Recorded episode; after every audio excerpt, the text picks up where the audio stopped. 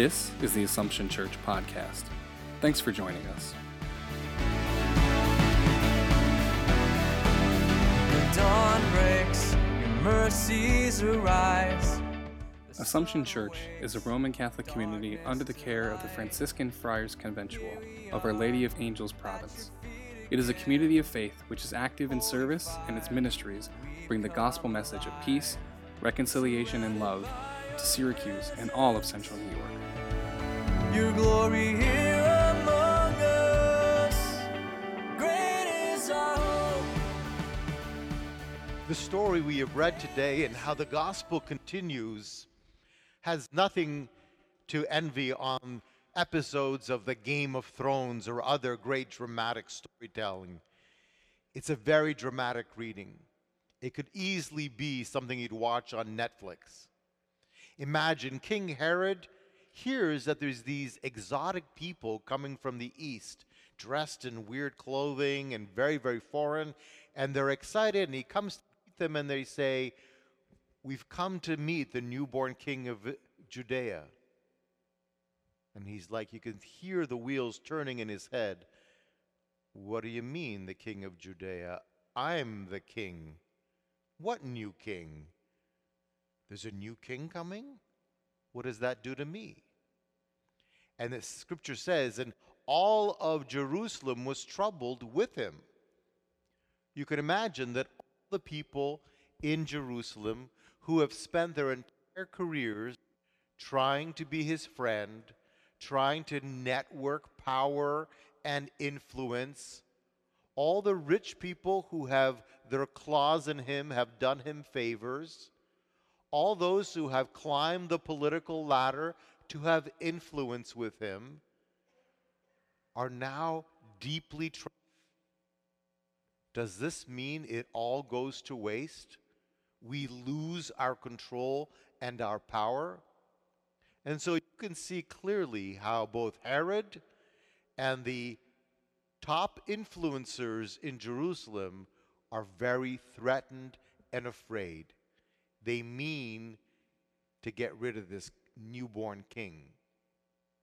And lest we think that they're wrong, Jesus has a mission statement that is explicitly meant to do what they are afraid of. I'd ask you to grab your hymnals and look to number 19 in the hymnal. This is the gospel canticle. This is Mary telling us the mission statement of Jesus. My soul proclaims the greatness of the Lord. My spirit rejoices in God, my Savior, for he has looked with favor on his lowly servant. From this day, all generations will call me blessed. The Almighty has done great things for me, and holy is his name. We're still good. He has mercy on those who fear him in every generation. He has shown the strength of his arm. A little scary. He has scattered the proud in their conceit. He has cast down the mighty from their thrones and lifted up the Lord.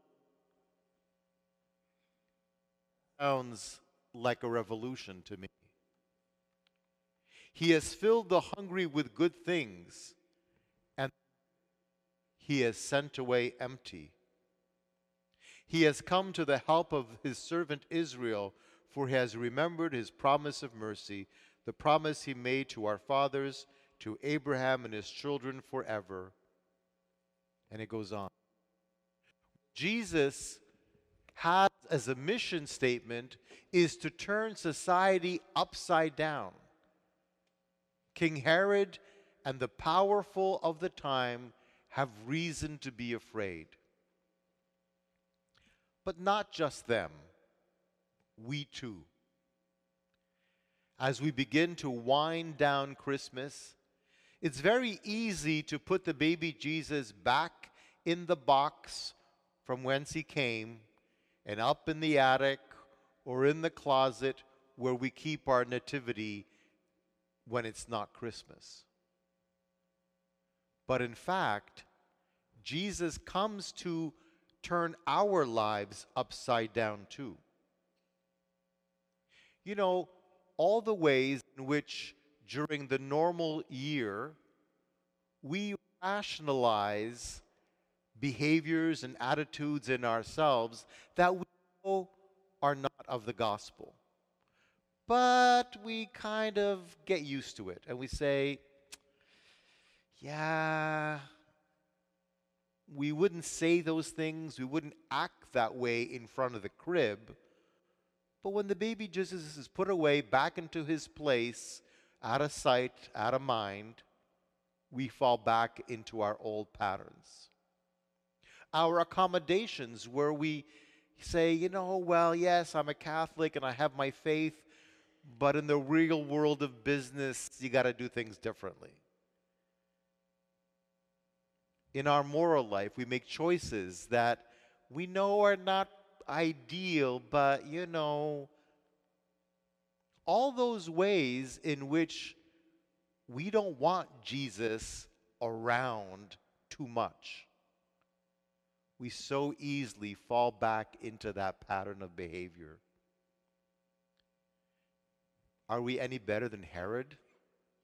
We're not going out and killing Jesus babies, but we, in a way, limiting his scope and putting him somewhere where it's safe for us not to change, not to grow. Now, here's the thing if we allow ourselves to be open and keep Jesus not just at Christmas, but keep him in the center of our lives every day, yes, it will be scary because we will be invited to change, to grow, to question ourselves, to feel guilty sometimes.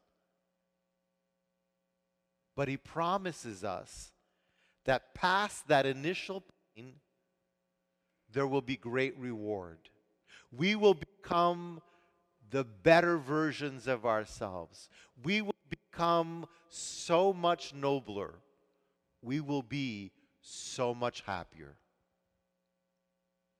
People from around the world came to see this man because of what he had to offer to them. And he has that same thing to offer to us, which is his light. A light to the nations, a light to inspire us and illumine our lives. Let us open ourselves to welcome Christ the light to lead us to a better and happier 2020.